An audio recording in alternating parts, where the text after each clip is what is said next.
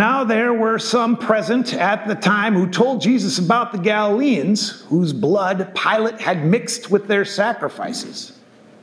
Jesus answered, Do you think that these Galileans were worse sinners than all the other Galileans because they suffered this way?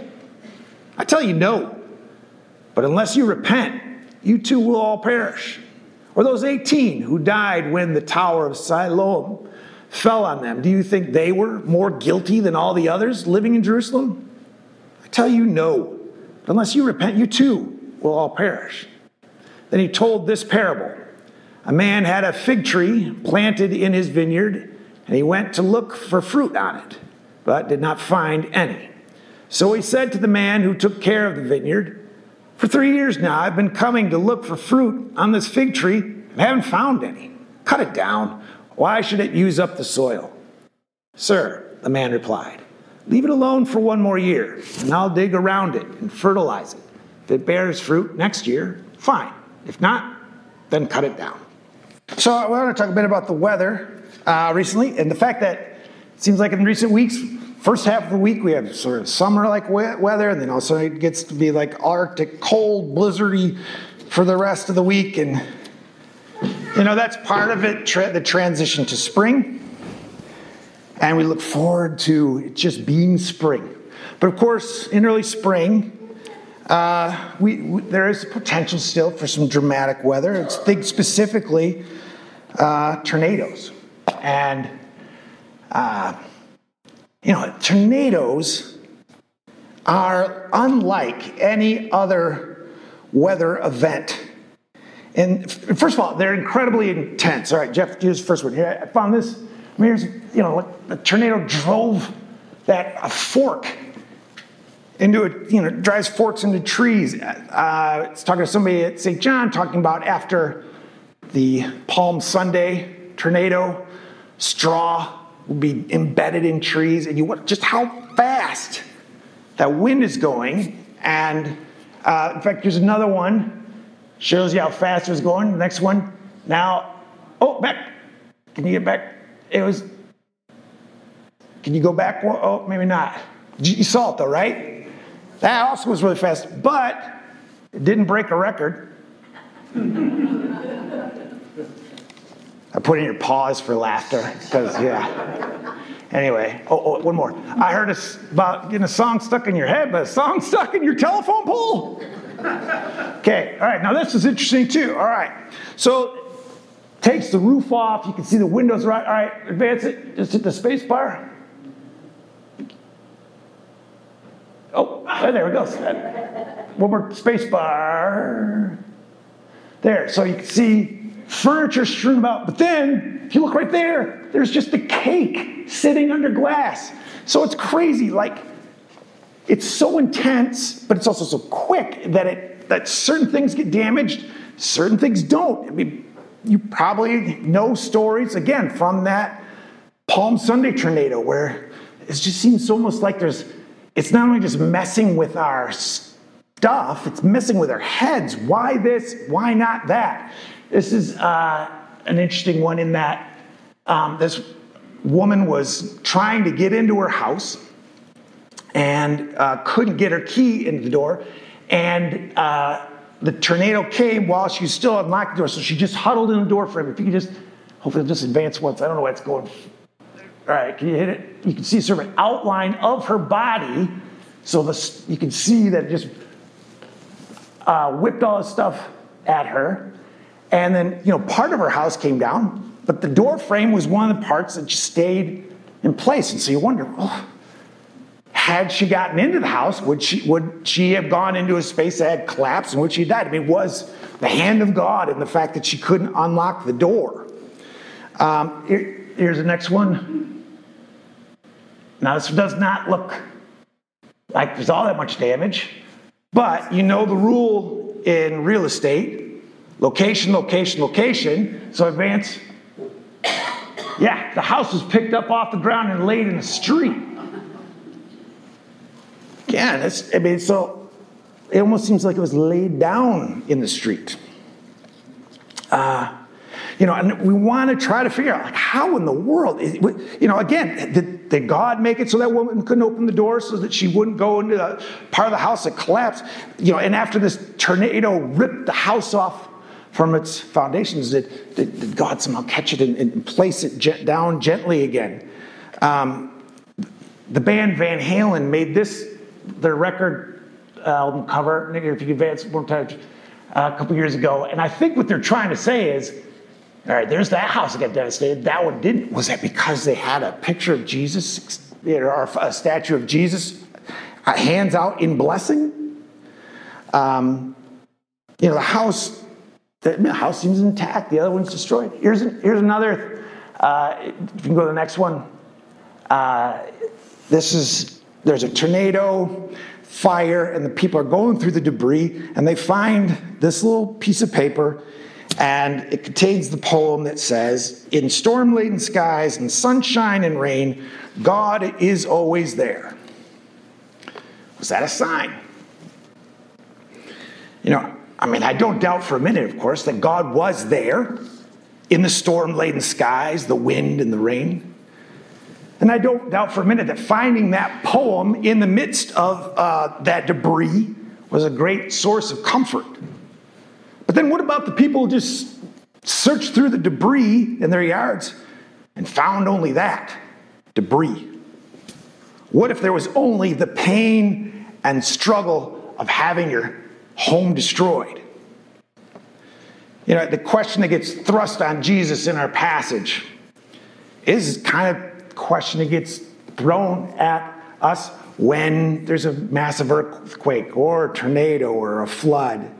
You know, while the dead are still unaccounted for, you always see some news story asking the question what is God telling us through this? What does this say about God? What can we read into this? And more often than not, there'll be some blowhard preacher around who, who's going to attribute it to you know, no prayer in public schools or the gays or something, right? That's a sign of God's judgment. Because the other conclusion is well, if it's not God's judgment, maybe it's a sign that God doesn't care. Maybe it's a sign that God doesn't exist. Uh, the staff reporter for the Los Angeles Times, he wrote a book called Losing My Religion. And it tells the story of his own faith and how he came to faith. And there was a time when he, he uh, prayed about his family's financial need, and his pastor challenged him to be more specific about that need. So he said he prayed for $50,000. And a week later, he got a check for $5,000. And He thought, oh, well, God forgot a zero. And then a week later, he got another check, $45,000. And so he just, yeah, this sort of remarkable uh, experience. And then he got promoted to do uh, the religion stories for the Los Angeles Times. He thought, this is God's call on my life. Uh, here's how I can spread the gospel through the Los Angeles Times. But it just happened to be at the time where, when the Catholic Church, the, the scandal was exposed about the, the abuse of priests and the cover up. And he did one story about an abusive priest after another one story about a cover up after another. Stories about churches that, when the cover up was exposed, rallied behind these abusive priests, and it was all too much. And he lost his faith. He wrote an editorial about it and talking about how he lost his faith. And he's, in the book, he talks about a, a letter he received in response to that editorial. And it was his parents writing to say about talk about how their child had been diagnosed with this genetic fatal disease. And they just could not wrap their head around how good people like themselves, how God could do something like that to them. And so they too decided there must not be a God, because that was just too cruel. You know, and I would never want to downplay the tragedy losing a child. My, my heart goes out to those parents. I can't imagine. And I don't doubt that they were good people. But you want to say, had you been living under the assumption that there were parents who deserved to have that? Who deserved to have their child diagnosed with a fatal disease? Was that the kind of God they could believe in? The God who would punish bad parents by inflicting a disease on their kids? Now, frankly, I, I do see the appeal of a God like that, especially when my own life's doing pretty well. When my kids are healthy, when my marriage is strong, and my house has avoided tornadoes, and my country is not under, not under constant bombardment by Russians. Mean, it's sort of reassuring. Suggests that the creator of the universe is giving me a thumbs up. God knows I'm not perfect, but I must be doing pretty good. But of course, when tragedy hits home, suddenly that God is revealed to be completely cruel or utterly cold. That God needs to die to not exist. You know, the good news for those parents is Jesus has no time for that God either. Those 18 who were killed when the Tower of Siloam fell on them. Do you think they were worse offenders than all the others living in Jerusalem? No. Give me a break. So, now if we don't have that God, if we don't have that, if we don't have a God who's just going to punish bad people and give good things to good people, what sort of God are we left with? And I think what we're, I mean, that sort of question is often considered in philosophical circles as, as about the problem of evil. The idea is this given the existence of evil, of, of, of tornadoes and genetic diseases, uh, you know, we could say God might be all loving, but it must be that God's hands are tied and he can't keep the evil from happening. In other words, God must not be all powerful. Or maybe God is all powerful, but because there's all this evil, it must be that he doesn't care. God could do something about it, but God doesn't. You know, in my, in my last church, actually, there were, there were some folks who had dealt with this question. Uh, you know, they published articles about it, uh, maybe even wrote a book. Um, and I, I, I may have offended them in a sermon or two because I didn't cite their work on the topic. And I would be the first to admit that they are far more sophisticated thinkers than I am. But the reason I didn't cite their work on the problem of evil, uh, in my defense, is I have zero interest in that whole debate. I think it misses the point of the gospel. God's answer to the problem of evil is not a philosophical argument. God's answer to the problem of evil is a person. God does not give us an explanation to address tragedy, God gives us a body that addresses tragedy God's own body. You know, I think lately I continue to find myself going back to those, that, those passages uh, describing Jesus on the night before he's arrested. I mean, I don't know if there's a more tense, more heavy scene in all of that's ever been written. The weight of that night. And, and when I read it again this uh, week in Luke's gospel, there was this line. You know, so what's happened is they've celebrated the, the meal. Jesus says, asks them about the provisions that they have, and then he, and then he says this: "For I tell you, this scripture must be fulfilled in me." And here's the, the scripture: it says, and he was counted among the lawless. And indeed, what is written about me is being fulfilled, says Jesus. In other words, in order to address the problem of evil, Jesus says he must be identified as the problem. We must make him the problem all the bad, all the tragedy, all the shame, all the heartbreak, all the anger at a God who, who we conclude must either be unloving or limited in power or not exist, that it all needs to be heaped on Jesus. He needs to carry it, He needs to die for it. And not in just some metaphorical way. As He hangs on the cross, condemned and naked and scorned, He needs to feel it. He needs to feel the weight of it, the agony of it, enough so that he questions the existence or at least the presence of God. And that's what we get. Jesus on the cross cries out, My God, my God, why have you forsaken me? Why have you left me? Those are his words. But they're not just his words. They're the words of parents receiving news about their child's diagnosis. They're, they're, they're the words of families searching through the rubble and, and uh, destruction caused by tornadoes or caused by Rus- Russian missiles. Their cry is his cry. His cry is their cry. And this is how God addresses evil in Jesus and taking it all on himself. He hangs there alone, bearing the world's loneliness. He hangs there scorned, enduring the world's shame. He hangs and he suffers, carrying the world's pain. When, when he dies, it dies with him.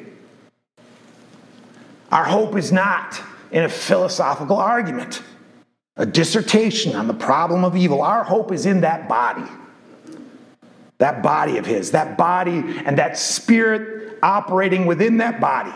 Our hope is that that spirit can overcome everything that brought that body down.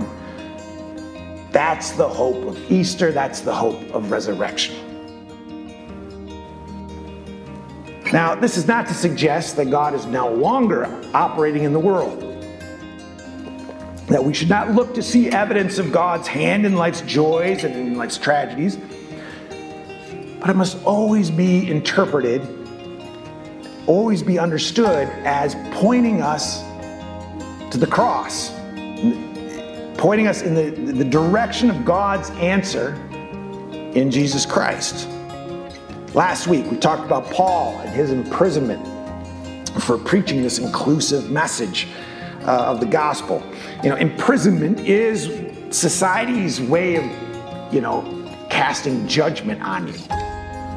There's often a good deal of shame involved in going to prison. But Paul does not interpret his own imprisonment that way. He connects it to the cross. He sees his imprisonment as, a, as the means by which God is telling the story of the cross and of resurrection in his own life. He connects his suffering to Jesus' suffering. And so, because of that connection, he manages to find joy in the midst of his imprisonment. I don't know if any of you are familiar with Brene Brown. Uh, I recommend anything she writes.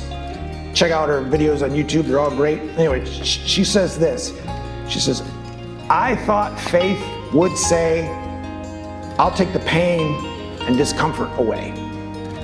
But what it ended up saying was, I'll sit with you in it. We cannot look at the pain and discomfort, the struggle and tragedy in our lives or in the lives of others and think, ah, there, there, that's God's, that's how God feels about us. That's, about, that's how God feels about the world. No, the cross. The cross is about, it tells us how God feels about the world that God so loves the world, so loves you. The cross is God's embrace of us in our tragedy, in our messiness. It is God sitting with us in it. When we begin to sit with that, when the reality of that starts to settle in, we not only see the truth of the cross, but we begin to experience the reality of resurrection. I'll sit with you in it becomes you will rise victorious with me through it, over it. That is God's answer. name of the Father, the Son, the Holy Spirit.